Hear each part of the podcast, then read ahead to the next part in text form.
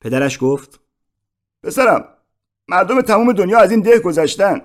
میان دنبال چیزای تازه اما همون آدما میمونن.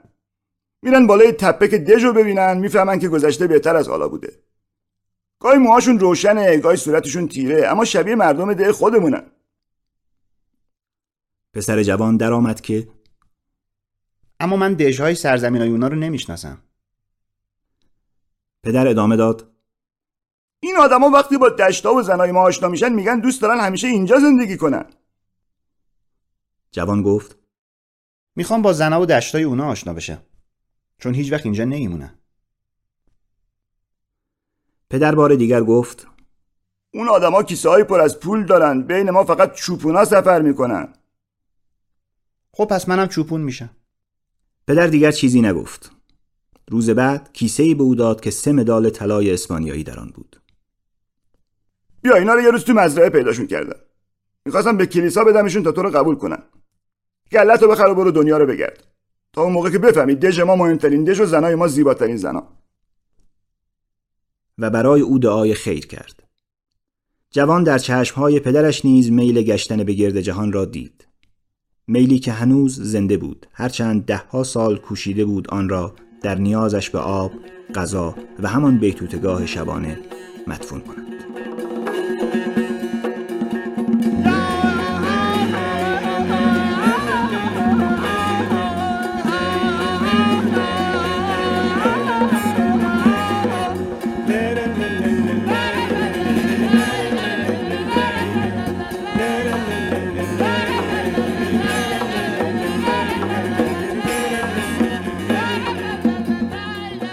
افق به سرخی گرایید و بعد خورشید پدیدار شد.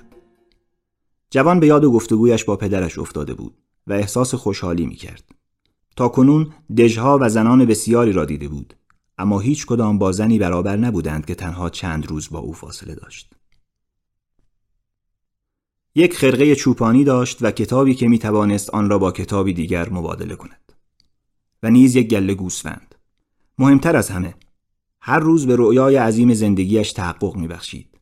سفر هرگاه از دشتهای آندلس خسته می‌شد می توانست گوسفندانش را بفروشد و دریا نورد شود. هرگاه از دریا خسته می‌شد دیگر شهرهای بسیار، زنهای بسیار و فرصتهای بسیاری را برای خوشبختی شناخته بود. همچنان که به تولد خورشید نگاه می کرد اندیشید نمی‌دونم چطور میشه توی مدرسه الهیات دنبال خدا گشت. هرگاه ممکن بود راه جدیدی را برای پیمودن پیش می گرفت. پیش از آن هرگز به این کلیسا نیامده بود. هرچند بارها از آنجا گذشته بود. جهان پهناور و پایان ناپذیر بود و اگر میگذاشت گوسفندانش حتی برای اندک زمانی راهنماییش کنند چیزهای جالبتری را هم کشف می‌کرد. مشکل اینه که گوسفندان نمی‌فهمن هر روز از یه راه تازه‌ای میرن. نمی‌فهمن که چراگاه ها عوض میشه یا فصلها فرق دارن. چون فقط نگران آب و غذاشونن. بعد فکر کرد شاید برای همه ما هم همینطور باشه. حتی من که از وقتی با دختر بازرگان آشنا شدم به زنای دیگه فکر نمی کنم. به آسمان نگاهی انداخت. بر مبنای محاسباتش پیش از ظهر به تاریفا می رسیدند. آنجا می توانست کتابش را با کتابی حجیمتر مبادله کند و سر و صورتش را اصلاح کند. باید برای ملاقات با دختر آماده می‌شد و نمی‌خواست به این احتمال بیاندیشد که چوپانی دیگر با گوسفندان بیشتر پیش از او برای خواستگاری از دختر آمده باشد. بار دیگر به آسمان نگریست. گامهایش را تندتر کرد و اندیشید فرصتی دست داده تا به رویای تحقق ببخشم که زندگی رو جالب می‌کنه. ناگهان یادش آمده بود که در تاریفا پیرزنی زندگی می کند که می تواند رویاها را تعبیر کند. و او دیشب رؤیایی را دوباره دیده بود.